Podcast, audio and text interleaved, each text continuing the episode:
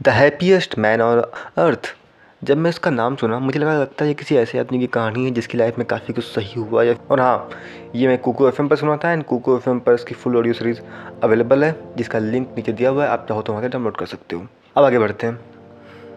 I know मैं बहुत दिनों से बुक समरी वगैरह कभी डाला नहीं हूँ, क्योंकि मुझे मन नहीं कर रहा था बहुत दिनों से। लेकिन इसको सुनने के बाद मेरा मन मरा नहीं यार। काफ़ी सही लगा मुझे एंड मुझे लगता है कि हाँ आपको भी ये सुनना चाहिए। एंड ऐसा इसलिए नहीं, क्योंकि इसमें कुछ खास बात है। ऐसा इसलिए क्योंकि इसमें जो बातें बताई गई हैं, वो शायद आप अपनी लाइफ में भी अप्लाई कर सकते हो। नाउ इस बुक को सुनने से पहले मुझे बिल्कुल नहीं आइडिया था कि ये यहूदी की कहानी है। एंड यहूदी की भी वो वाली कहानी है, जब वो हिटलर के जंजाल में फंस गया था एंड यहूदी होने की उसे सज़ा मिल रही थी। मुझे बिल्कुल भी इस बात का आइडिया नहीं था। ऑल अगर आपने इस टाइप की मूवीज़ देखी है या फिर इस टाइप की बुक्स पढ़ी है, देन आपको पता होगा कि ये चीज़ें कितनी मुश्किल थी या फिर यहूदियों के लिए वो समय कितना मुश्किल था। आपको इस बात का मोटा मोटी आइडिया होगा। एंड यहाँ पर कई बार मतलब मैंने कई मूवीज़ में एंड कई बुक्स में भी देखा है कि वो लोग अपनी लाइफ की तुलना स्ट्रीट डॉग से करते थे और उनकी लाइफ की तुलना में स्ट्रीट डॉग ज़्यादा बेहतर ज़िंदगी जी रहे होते थे। क्यों? क्योंकि देखो, एक स्ट्रीट डॉग को कहीं ना कहीं से बाहर से खाना मिल ही जाता है। इसके अलावा लोग कभी कोई लत मारते हैं, कभी कोई पत्थर मारते हैं, लेकिन उसको मार नहीं डालते हैं। पर एक यहूदी की ज़िंदगी उससे भी गई गुजरी हो गई थी कुछ समय के लिए। एक मूवी है, जिसमें एक सीन आता है, जब एक बच्ची को खुली हवा में जाना था। मतलब वो काफ़ी महीनों से नाली में रह रही थी। तो उसे खुली हवा में जाने का मौका नहीं था उसके पास। वो बस कुछ सेकेंड के लिए बाहर आती है एंड बाहर झाँकती क्या है? उसे दिखता है कुत्ता, जो खुली हवा में कुछ जूठा खाना खा रहा था। एंड ये चीज़ उस लड़की के लिए एक लग्जरी थी। खैर, ऐसी अनगिनत कहानियाँ मिल जाएँगी आपको। यहाँ कौन सही था, कौन गलत था, मैं, मेरा वो टॉपिक बिल्कुल भी नहीं है।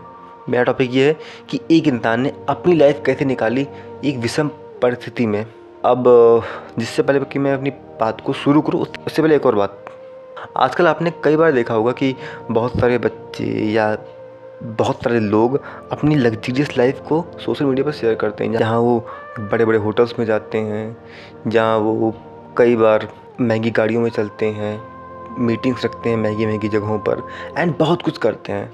और नॉर्मल सी बात है, मेरे एज के लड़के या लड़कियों को ये चीज़ काफ़ी अट्रैक्ट करती है एंड काफ़ी अच्छा लगता है कि हाँ मुझे भी ऐसी लाइफ जीनी है। और क्योंकि हमें क्योंकि हमें भी लगता है कि हाँ खुशियों का अभिप्राय तो कहीं ना कहीं यही है। तो इस चक्कर में आमतौर पर लोग फंस जाते हैं, क्योंकि ऐसे लोग दो काम करते हैं, या तो वो फ्रॉड कर रहे होते हैं, या फिर वो दिखावा कर रहे होते हैं। फ्रॉड कर रहे होते हैं तो इस केस में तो आपका नुकसान हुआ, तय है। ठीक है? लेकिन अगर वो दिखावा कर रहे होते हैं तो इससे दोनों को नुकसान होता है। ये एक दो धड़ी तलवार होती है, जो दिखावा करने वाले को भी नुकसान पहुँचाती है एंड दिखावे को देखने वाले को भी नुकसान पहुँचाती है। अगेन, मैं उस आइडियोलॉजी को बिल्कुल नहीं मानता कि money can not buy happiness money can buy happiness and money can buy so many things मैं इस आइडियोलॉजी में विश्वास रखता हूँ। लेकिन मैं एक बात में भरोसा बिल्कुल करता हूँ, एंड वो एक बात ये है कि दिखावे से आपको खुशियाँ नहीं मिलती है। अब मैं ऐसा क्यों मानता हूँ? ऐसा मैं इसलिए मानता हूँ क्योंकि मेरे जो मेंटोर्स हैं या मैं जिसको सही मानता हूँ, मैं जिसको अमीर समझता हूँ या फिर वो लोग जो सच में अमीर हैं सुपर रिच जिन्हें हम कहते हैं, वो लोग आमतौर पर इतना दिखावा नहीं करते हैं। वो एक बहुत सिंपल लाइफ जीते हैं लिटरली बहुत ही ज़्यादा सिंपल लाइफ जीते हैं। मतलब मेरे एक मेंटोर है, वो एक हेलीकॉप्टर अफोर्ड कर सकते हैं, लेकिन उन्होंने ख़रीदा क्या? उन्होंने ख़रीदा एक सेकेंड हैंड हेलीकॉप्टर और नॉर्मल सी बात है, अगर वो आज एक हेलीकॉप्टर अफोर्ड कर सकते हैं इट मीन्स कि वो बहुत पहले ही किस्तों के ऊपर भी ले सकते थे इन चीज़ों को, लेकिन उन्होंने ऐसा नहीं किया। उन्होंने कहा, नहीं, जब मेरे पास पूरे पैसे होंगे, तब मैं लूँगा। एंड उन्होंने ऐसा ही किया। ना यू कैन से लाइक भाई, वो हो सकता है कंजूस होंगे। नहीं, वो कंजूस बिल्कुल भी नहीं है, क्योंकि वो जब भी किसी एजुकेशनल सेमिनार पर जाते हैं ना देन वो वहाँ की वी पास लेते हैं। वो नॉर्मल पास नहीं लेते वो वीआईपी पास लेते हैं। अरे वो आज से ऐसा नहीं करते वो बहुत पहले से ऐसा करते थे जब उनके पास इतने पैसे नहीं थे या थोड़े पैसे कम थे तब भी वो ऐसा करते थे। ऐसा इसलिए जिससे कि वो एक बेहतर दिमाग वाले लोगों के साथ रहें बेहतर दिमाग वाले लोगों के साथ समय बिताएँ। एंड ऐसा करने से वो खुद भी बेहतर हो सकते हैं। सो so, जो रियल रिच होते हैं ना वो अपने दिमाग पर पैसा खर्च करते हैं। जो रियल रिच होते हैं वो अपने इन्वायरमेंट को बेहतर करते हैं वो अपने शरीर को बेहतर करते हैं वो अपने आप को हेल्थी बनाते हैं। ऑल ये बात इस बुक में समझाई गई है लेकिन ये बात एक काफ़ी डिफरेंट ढंग से समझाई गई थी, थी तो मेरे ख्याल से वो पॉइंट यहाँ ज़्यादा रिलेवेंट मुझे फील नहीं हुआ तो मैंने इस कहानी के थ्रू आपको ये बात समझाने की कोशिश की है। बाकी आप कितना समझे नहीं समझे वो आपकी इच्छा है लेकिन खैर मैंने अपनी पूरी कोशिश की आपको ये पॉइंट को समझाने के लिए। इस पूरी जर्नी में या कहूँ इस पूरे केयस में, इस पूरे नरकीय जीवन में हमारे राइटर ने एक बहुत ही अच्छी बात सीखी कि जो आपका नॉलेज होता है ना, वो आपका सबसे बड़ा वेपन होता है। वो आपको कई बार बचा सकता है। एंड ऐसा ही इस केस में भी हुआ, क्योंकि राइटर के पास मैकेनिकल इंजीनियरिंग की नॉलेज थी। वो एक अच्छा मैकेनिकल इंजीनियर था, जिसकी वजह से उसे गियर बनाने से लेकर बड़ी बड़ी मशीनें बनाना आता था। एंड इसकी वजह से बहुत से लोग उसे मारना चाहते तो थे लेकिन मारते नहीं थे। वो उसको यूज़ करते थे। बेशक वो नरकीय जीवन जीना भी कोई जीना था लेकिन फिर भी उन्होंने वो वक्त बिताया दैन उसके बाद की लाइफ को तो बेहतर तरीके से बिताया। एंड वो क्यों हो पाया? क्योंकि उनके पास नॉलेज था क्योंकि उनके पास ज्ञान था। सो हमेशा आपका ज्ञान आपकी मदद करता है। सो so, राइटर ने एक बात महसूस किया कि लोग आपसे नफ़रत तो कर सकते हैं लेकिन अगर आपके पास कोई ज्ञान है, कोई आपके पास कला है देन वो मजबूरी में अभी आपकी रिस्पेक्ट करते हैं। इसके अलावा राइटर ने और भी कई सारी बातें बताई कि उन्होंने सेल्फ़ केयर कैसे की जाए। एंड इसका एक तरीका था दोस्त बनाना। दोस्त बनाने से आपको एक मेंटल सपोर्ट मिलता है, जो कि आपको किसी दूसरी चीज़ से नहीं मिल सकता है। एंड ऐसा ही राइटर ने भी किया। वो हर जगह जब भी किसी यातना शिविरों में गया देन वो अपने कोई ना कोई दोस्त बनाया, जहाँ लोगों से वो बात करता था, जहाँ वो लोगों की केयर करता था। कई बार जब उसका दोस्त की तबीयत ख़राब हो जाए देन वो अपने दोस्त की केयर करते थे एंड जब उनकी तबीयत ख़राब होती थी, तब उनका दोस्त उनकी केयर करता था। एंड इसी तरीके से वो लोग काफ़ी लंबे वक्त तक ज़िंदा रह पाए, वरना इन सब के बिना राइटर शायद एक महीने भी सर्वाइव ना कर पाते। इसके अलावा उन्होंने और भी कई बातें बताई, जैसे कि खुद को आराम देना, खुद को वक्त देना। इंसानी शरीर एक बेहद कमाल की एंड बेहद जटिल मशीन है। लेकिन जब लोग उसकी केयर नहीं करते हैं, लोग सिगरेट या गांजा या किसी भी तरीके से इसको नष्ट कर देते हैं, वो आलती बने रहते हैं देन इससे वो बस अपने शरीर को ख़राब कर रहे होते हैं। और ये बात राइटर को बिल्कुल पसंद नहीं है कि आप अपने शरीर को बस बर्बाद कर रहे हो। हमारे शरीर को खाना, आराम, इमोशनल सपोर्ट जैसी बहुत सारी चीज़ों की ज़रूरत होती है। हाँ नॉर्मल सी बात है कि उस समय या यातना ग्रहों में उनको वो चीज़ें इतनी आसानी से और इतनी बेहतर तो बिल्कुल नहीं मिल रही थी कि वो ढंग से ज़िंदा रह सकें या फिर एक अच्छी ज़िंदगी जी सकें। लेकिन वो जी रहे थे। जितना उनसे हो पा रहा था, उतना आराम करते थे। जितना उनसे हो पा रहा था, वो उतना वो हर संभव प्रयास कर रहे थे अपनी लाइफ को मीनिंगफुल बनाने का। वो हर संभव प्रयास कर रहे थे अपने आप को यूज़फुल दिखाने का कि देखो मैं यूज़फुल हूँ। एंड इसी की वजह से उनके पास एक एम था। उनके पास जीने की एक वजह थी।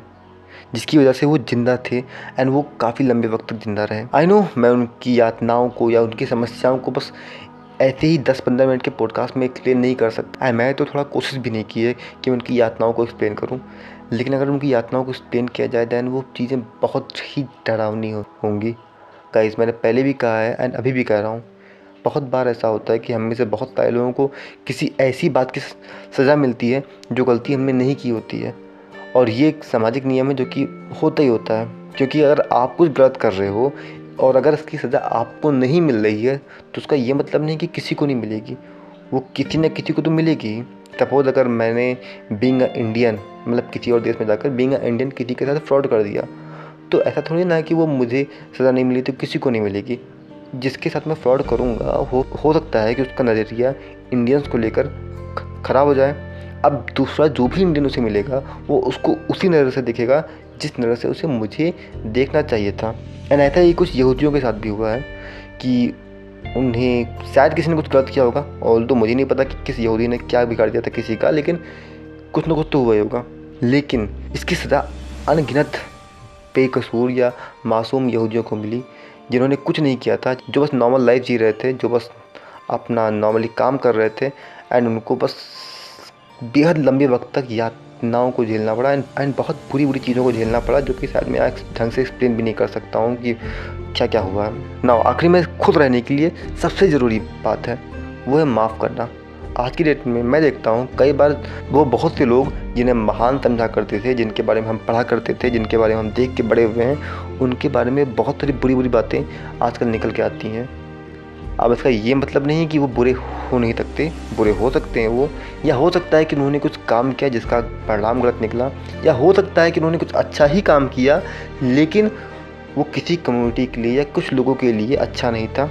इसके अलावा हो सकता है कि उन्होंने जानबूझ के ऐसा किया।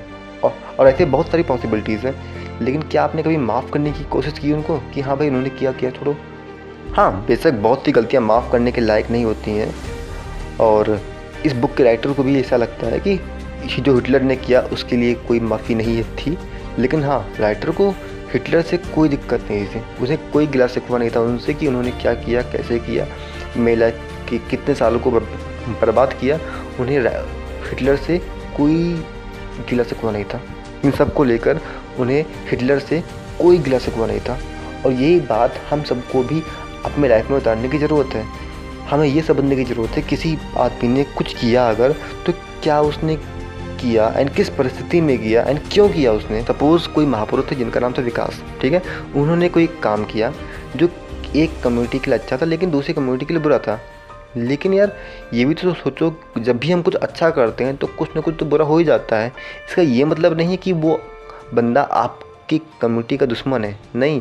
वो सिर्फ़ अपना काम कर रहा था एंड उसकी काम करने की वजह से आपका थोड़ा सा नुकसान हुआ है। और अगर ऐसा हुआ है तो उसको माफ़ करो ना। और ये एक ऐसी आदत है जो हम भूल गए हैं, जो हमें बिल्कुल रह नहीं गई है माफ़ करने की आदत। हम अपनी कमियाँ नहीं देखते हैं, लेकिन दूसरे की कमियाँ ज़रूर देखते हैं।